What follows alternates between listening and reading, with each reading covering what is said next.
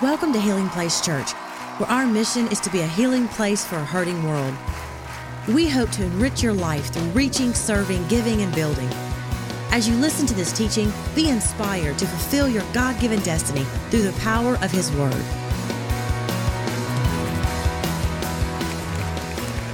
You have your Bibles, turn to the book of Acts. The book of Acts. Didn't Pastor Johnny do an amazing job last Sunday? Baby Blue Eyes can just preach.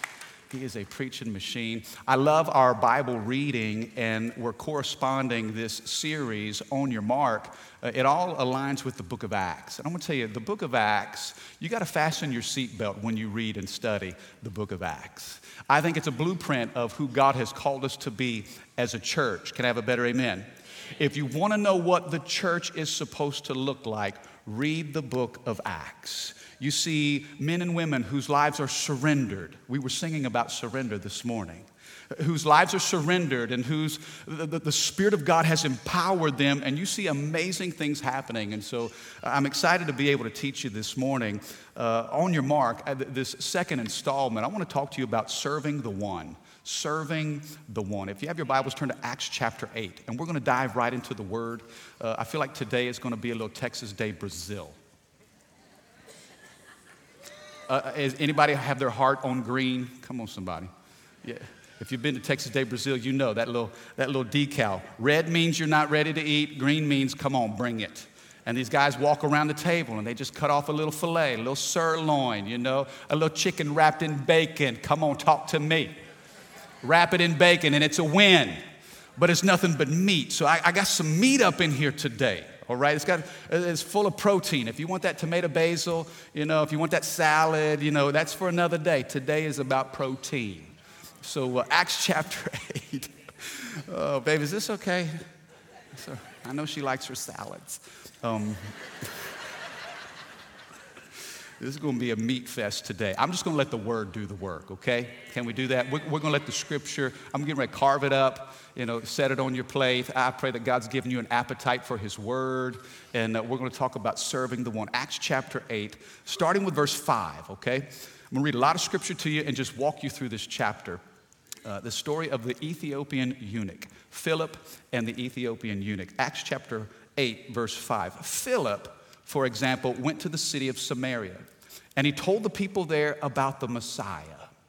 Crowds listened intently to Philip because they were eager to hear his message and to see the miraculous signs he did. I want to tell you when supernatural things manifest, as a church, we don't chase miracles, we chase after Jesus. Can I have a better amen?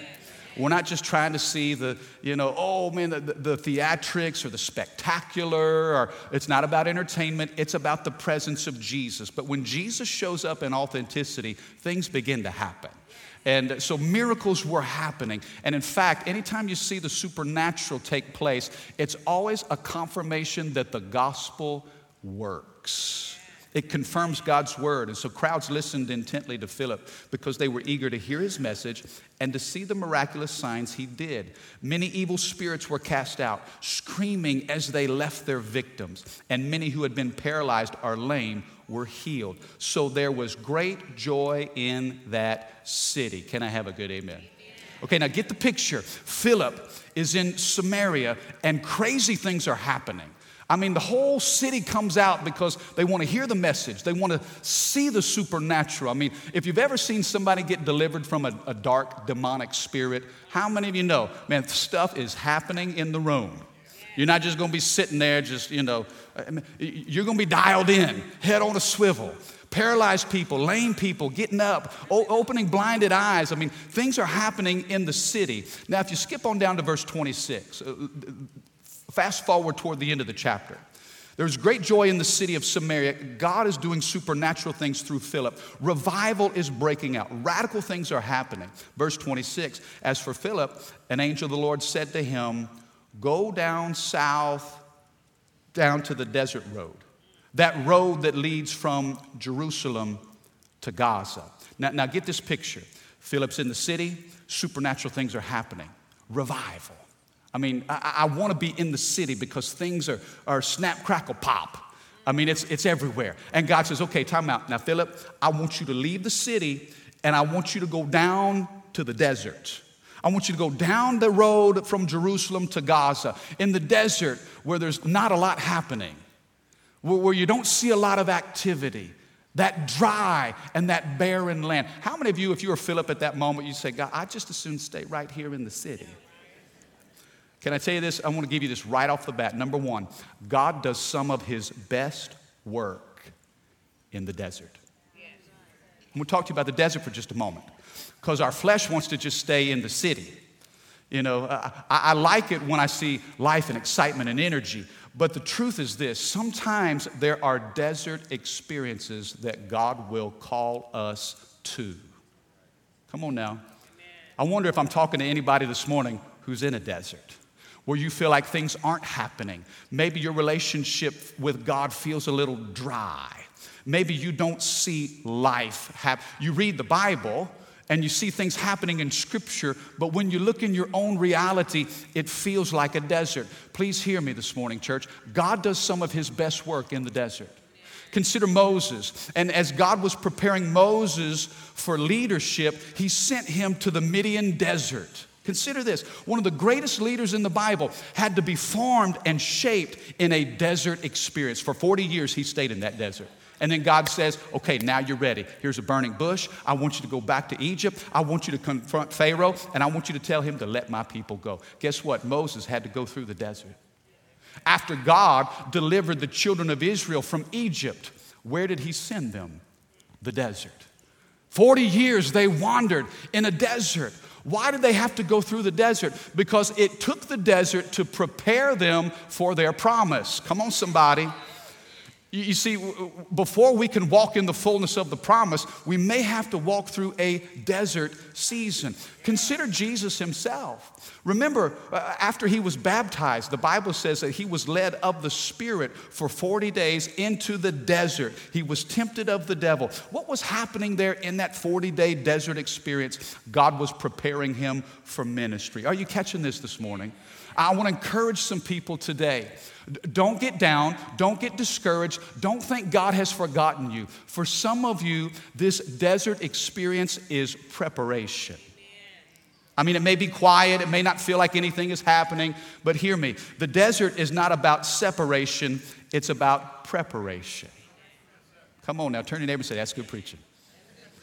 It's not about separation, it's about preparation. God's trying to do something in your desert season. You see, deserts are biologically rich habitats. There are many plants and animals that have adapted to that environment. If, if you could study the desert, you'll find so many amazing things are happening that you don't even see with your own eyes.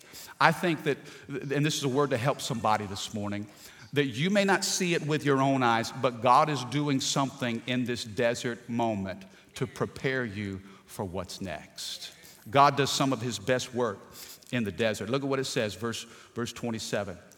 The angel of the Lord says, Go down south to the desert road that runs from Jerusalem to Gaza. So he started out and he met the treasurer of Ethiopia, a eunuch of great authority under the Kandake, the queen of Ethiopia. The eunuch had gone to Jerusalem to worship and he was now returning. Seated in his carriage, he was reading aloud from the book of the prophet Isaiah. Now, now, let me stop right here just to give you a little context, okay? Just a little history lesson.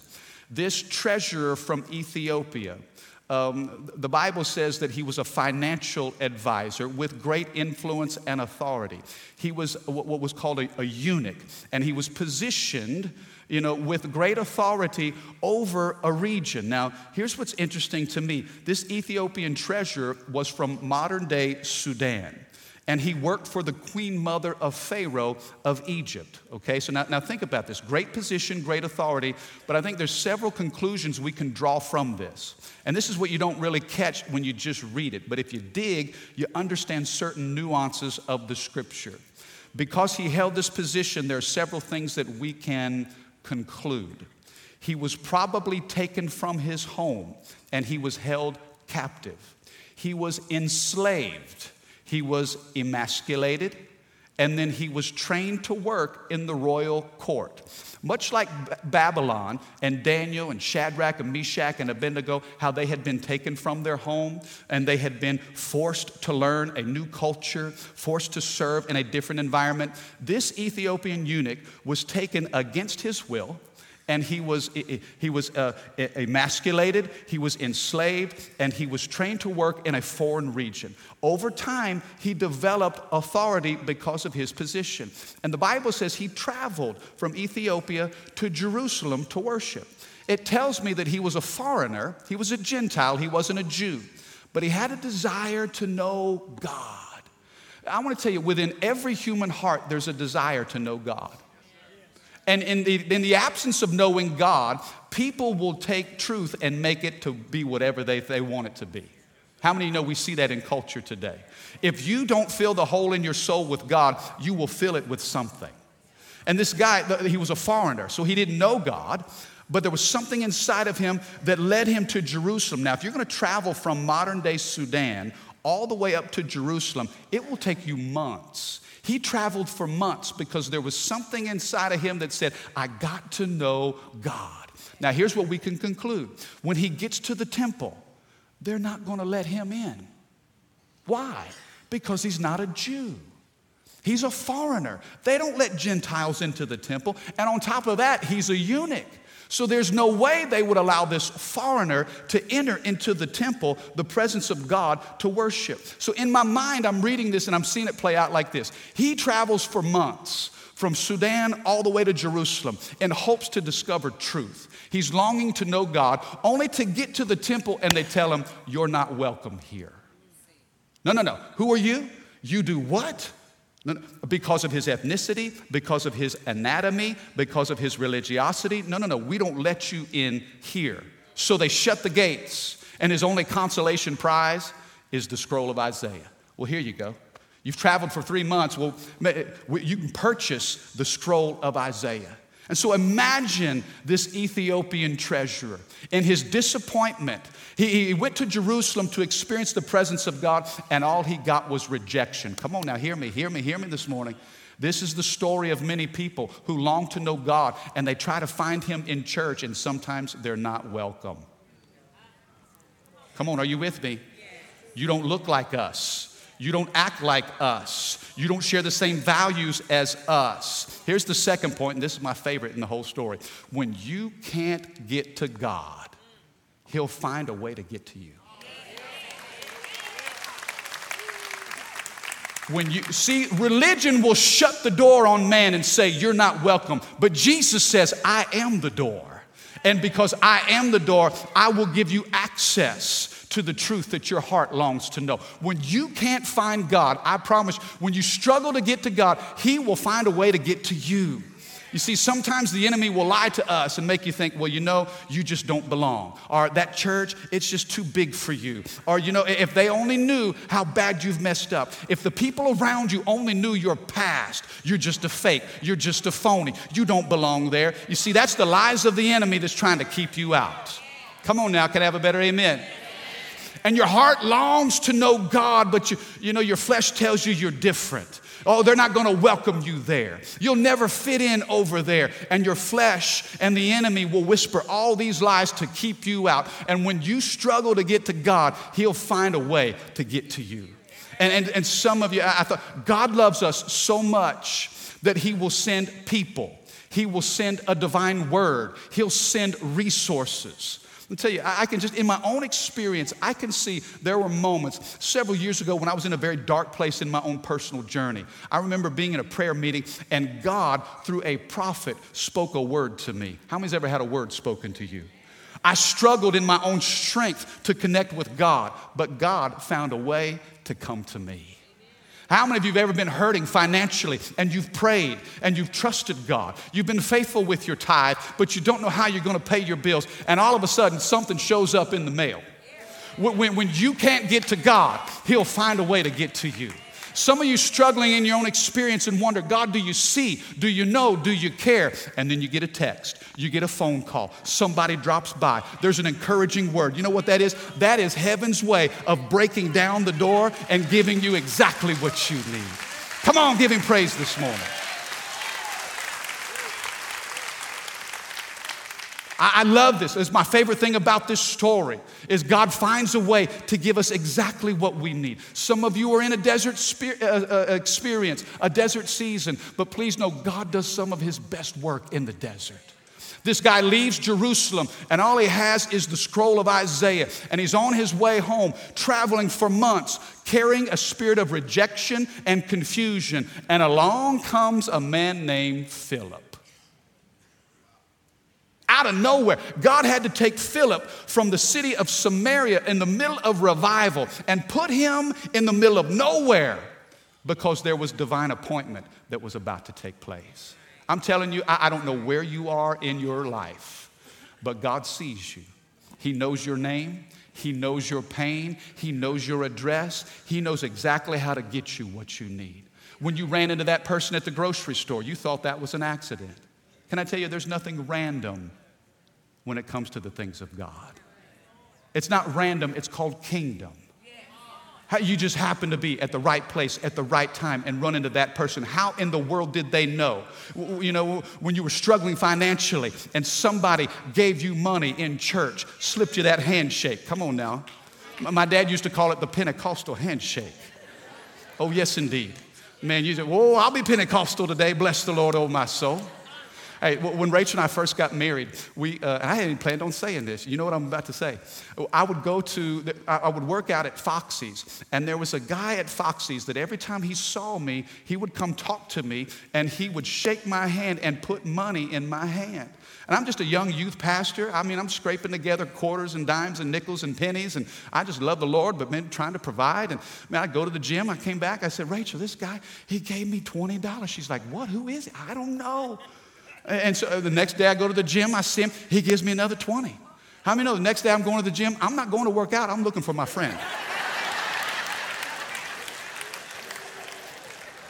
there, was, there were days that Rachel's like, baby, have you worked out yet today? I'm like, yeah. She said, you need to go work out again. What was God doing? I was struggling to get to Him, but God will always find a way to get to me. Mm-mm-mm. This Ethiopian eunuch was different from everybody else. Didn't fit in. And the enemy of his soul said, You're not good enough. You don't belong. Go on your way. But guess what? He had the scroll of Isaiah. I'm telling you what, when you have the word, you have what you need. He had that scroll. Look at what it says here. Boy, I feel the Holy Ghost up in here. Verse 29, the Bible says this The Holy Spirit said to Philip, Go over and walk along beside the carriage. So Philip ran. He ran over and he heard the man reading from the prophet Isaiah. Philip asked, Do you understand what you're reading? Number three, notice how Philip navigated this. Watch this. Number three, obedience will position you to be used by God. Obedience. Everybody say obedience. When you do what the Lord is telling you to do, you are in position to be used by an almighty God. The Holy Spirit said, Philip, go. Now, notice what Philip's response was. He ran quickly. Everybody say quick obedience. When God tells you to do something, don't make excuses. Don't overthink it and talk yourself out of it. Guess what? You don't even have to understand everything about it. But if you will do what He's telling you to do, you will be in position to be used by God. I wonder if some of you say, you know what, I wish God would use me more. Well, my question is, are you obeying what He's currently telling you to do? Because watch this slow obedience is no obedience. Holy Spirit said, Philip, go join yourself to that chariot right there. And Philip ran. He put himself in position to be used by God. What are the odds? Right place, right time, right opportunity. Philip goes from leading a massive revival in Samaria into the desert. I mean, 60, 70 miles away. And he's, and he's walking there. He doesn't know where he's going. He doesn't even know why he's going, but he sees this carriage and he hears the Holy Spirit say, Join yourself to that carriage. Now, I'm sure if I'm Philip and I'm walking in the desert and it's a 70 mile walk and you see a carriage, how many of you are thinking, Man, that sounds like Uber right there? yeah, I need a ride. Or maybe that's that HPC golf cart when you're coming late into church and you're parking way out in the back 40. You thank God for a little transportation. But you know what? There was a mission, there was an assignment from heaven that Philip was on. I love this about Philip because he wasn't obsessed with crowds, but he was committed to obey the word of the Lord. And God will call you away from crowds and activity, and He will position you to serve one. I love this. Verse 31. The man replied, Philip says, Do you understand what you're reading? The man replied, How can I unless someone instructs me? And he urged Philip to come up into the carriage and sit with him. Hear me, Healing Place Church. We cannot be afraid to come up into uh, uh, lost humanity and sit with them, not just preach at them. Come on now, are you with me? Wait a second, this guy's a foreigner, he's a Gentile. He's a eunuch. We got nothing in common. Boy, I, I, I can't join myself to that. Listen, how is the world gonna know the love of Jesus? unless you and I overcome awkwardness and fear and sit with them in their experience. Listen, don't ever let your fear of rejection, watch this, don't ever let your fear of rejection be greater than your love for the lost. He just said, he invited him, come up here and sit with me. So Philip does. What it says, verse 32. The, oh, this is beautiful. This is beautiful. This is so. Hey, we're carving up a little uh, a chicken wrapped in bacon right now. Anybody want this one? Anybody want this one? You still on green? Okay, here we go. Here we go. Watch this. The passage of scripture he had been reading was this He was led like a sheep to the slaughter and as a lamb is silent before the shearers, he did not open his mouth. He was humiliated and received no justice. Who can speak of his descendants? For his life was taken from the earth. Anybody recognize that passage? Isaiah 53. That is the messianic prophetic passage describing a Jesus who was coming. Hundreds of years later, the prophet Isaiah, he prophesied a suffering servant who would take upon our sins. He was wounded for our transgressions, bruised for our iniquities. The chastisement of our peace was upon him, and by his stripes we are healed. This guy is reading that passage and, he's, and this is what he says. The eunuch asked Philip, verse 34, Tell me, was the prophet talking about himself or someone else? Here's the thought, and I want you to write this down. We need more than information, we need revelation. We need revelation. You see, this, this, this Ethiopian treasurer had information, but what he lacked was revelation. He's reading Isaiah 53. What are the odds that he meets Philip in the middle of the desert? What are the odds that he's reading from the scroll of Isaiah? What are the odds that he had read all the way up until the 53rd chapter and he has a question Who is Isaiah talking about? I believe this that Ethiopian treasurer had experienced such pain and such rejection that when he read Isaiah 53, there was something about the pain of that individual that resonated with his own pain. Boy, I got cold chills just now. There was something about the pain and the suffering of that individual. And this, this eunuch, he, he's identifying based on the pain that he endured. I got to know who this guy is. You see, listen, pain will give you information but it'll never help you process it. And some of you are carrying pain today. And the truth is this you don't know what to do with it. This eunuch had, had such severe pain and rejection and disappointment, didn't know what to do with it. And now here comes Philip to help him process. I'm not just to give you information, I'm to give you revelation. You see, that's why we need the Holy Ghost. Can I have a good amen? You need the power of the Holy Spirit because you've got information, you've got brokenness, you've got dysfunction, you've got hurt, you've got heartache, and you've talked and, and, thought about all of it, but you don't know what to do with it. And the Holy Spirit will help you take the pieces of your life and put your life back together. The Holy Spirit gives revelation, He gives you purpose behind the pain. I mean, consider this, all right? I, I thought about this the other day. How many of you, either in this room, you're ambidextrous or you know someone who is? Ambidextrous. How many know what ambidextrous is? Okay. How many kind of know but not quite sure? Okay, that, that, I think I think ambidextrous is where whatever your dominant hand is, you can do equally both right and left-handed. You know, like if you can write your name with your right hand, you can write it the same way with your left hand. How many of you are not ambidextrous? Yes. If you take a pen and put it in your weak hand and try to sign your name, it's going to be like chicken scratch. Okay, but ambidextrous people, they can either throw with their right hand, throw with their left hand, swing right handed, swing left handed. They can do equally right and left. And here's the thought that I had you and I, when it comes to pain, oh, watch this, hear me, hear me. When it comes to pain, we need to be ambidextrous in our faith. Say, Mike, what are you talking about? In our right hand, we hold the promises of God. And in our left hand, we hold life's difficulties and disappointments. And we believe both right hand and left hand, God, we trust you to give purpose and meaning to both. You see, the problem is we just want to read the scriptures with our right hand and we amputate our left hand. I'm telling you, the Bible talks about pain, the Bible talks about suffering, Bible talks about hurt and heartache. And too many times we ignore those things. But you know what? If Jesus walked through suffering and yet was victorious, you know what that tells me? We've got promises to hold on to. But I'm going to tell you what, we can still process pain and suffering as well. Does that make sense? Uh, let, us don't go through life amputated because what will happen is this if you've not been given good theology when it comes to pain and suffering, the first time you experience crisis, it'll rock your faith and you'll walk away from God altogether. Some people have left God, they've left the church because their, their, their life has been so hard, and they say, wait a second, I, this isn't what I bargained for.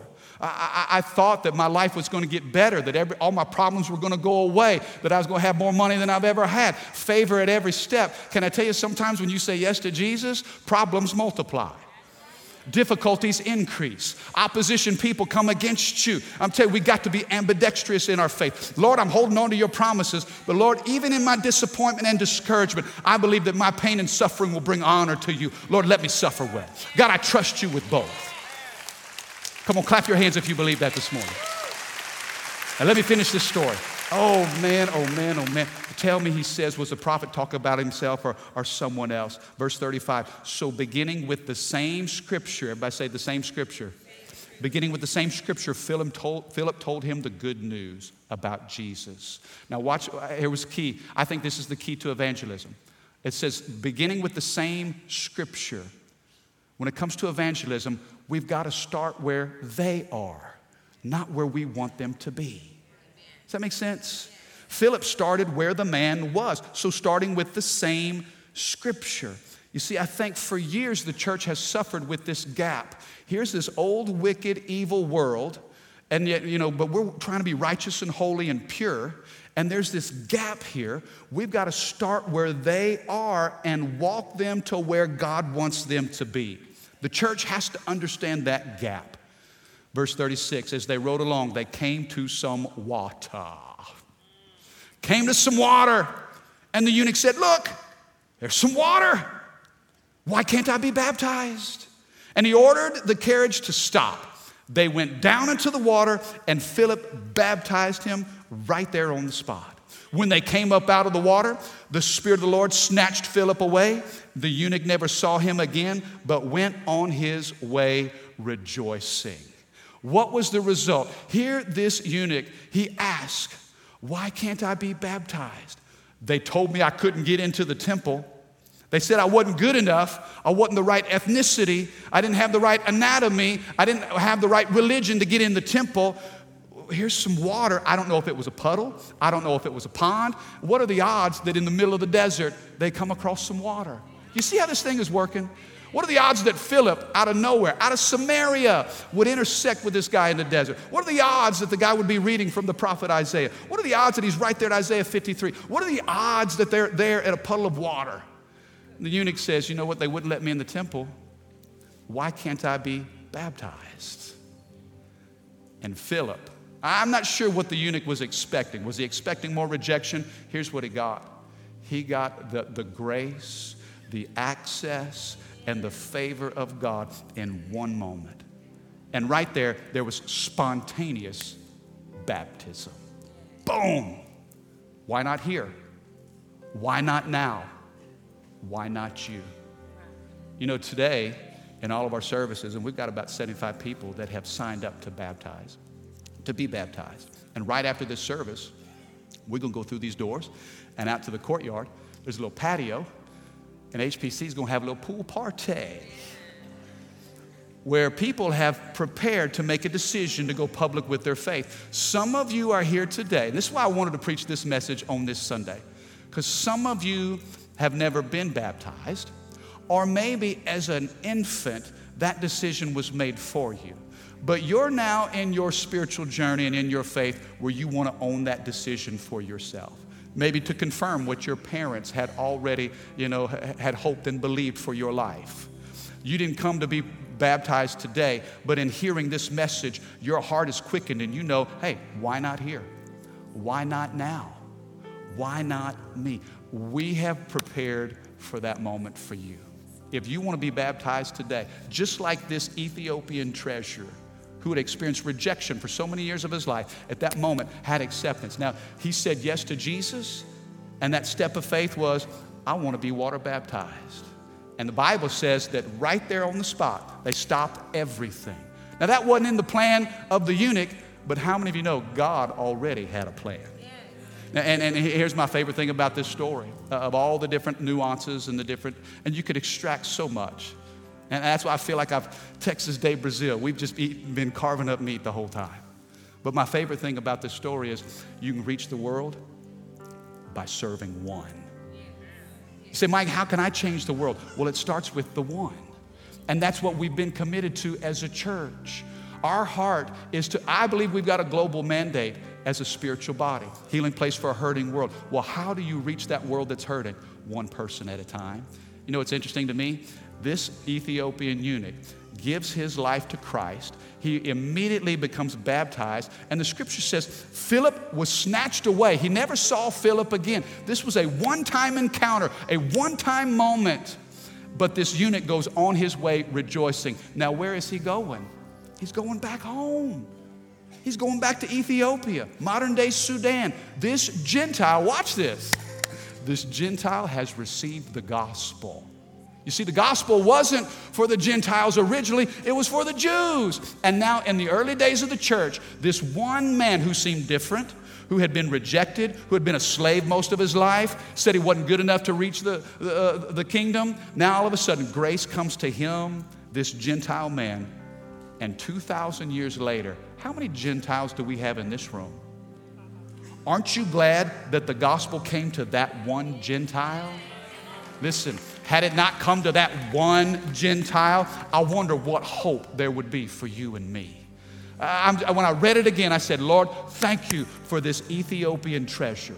God, thank you for this eunuch whose heart was softened by the gospel. His life was healed. And this was a gateway moment because the gospel has now come to the Gentiles. I'm glad that God gives me access to his presence. That when man and religion tries to shut the door, Jesus says, I am the door. Come on right in. And for you and I as a church, let us always be committed to reach the world by serving one. Amen. Do you receive that today? Come on, clap your hands if you believe that this morning. Thank you for listening. For more information about Healing Place Church, go to healingplacechurch.org or give us a call at 225 753 2273.